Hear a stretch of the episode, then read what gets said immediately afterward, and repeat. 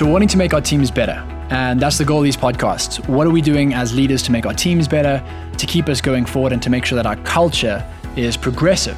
Here's a very simple thing that a lot of people get messed up you can't be the coach and the referee at the same time.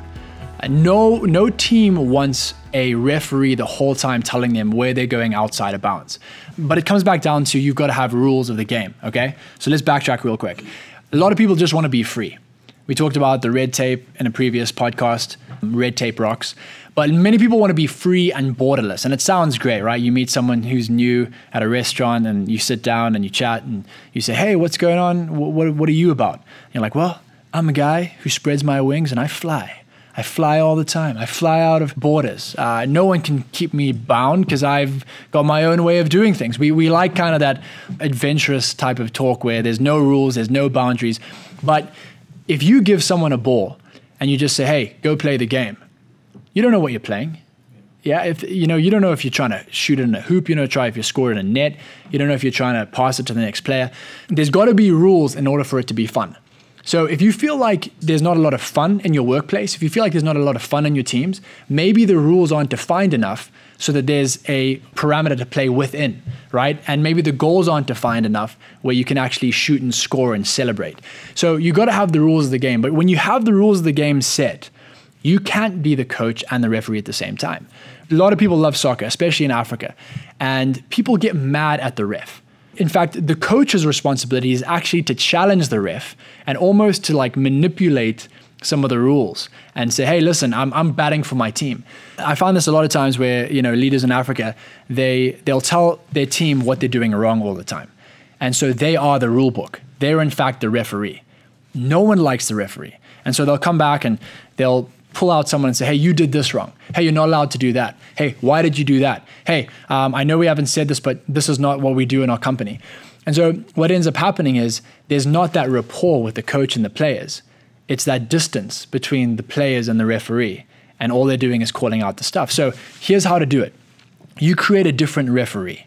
And the referee can be as simple as rules of the game on a board somewhere. Hey guys, by the way, we've got the referee over here. You separate the referee from yourself as a leader and you keep pointing back to the referee. It could be a list of 10 rules on how to do things, it could be a policy document. You could even make the referee your HR manager and let him take all the punches.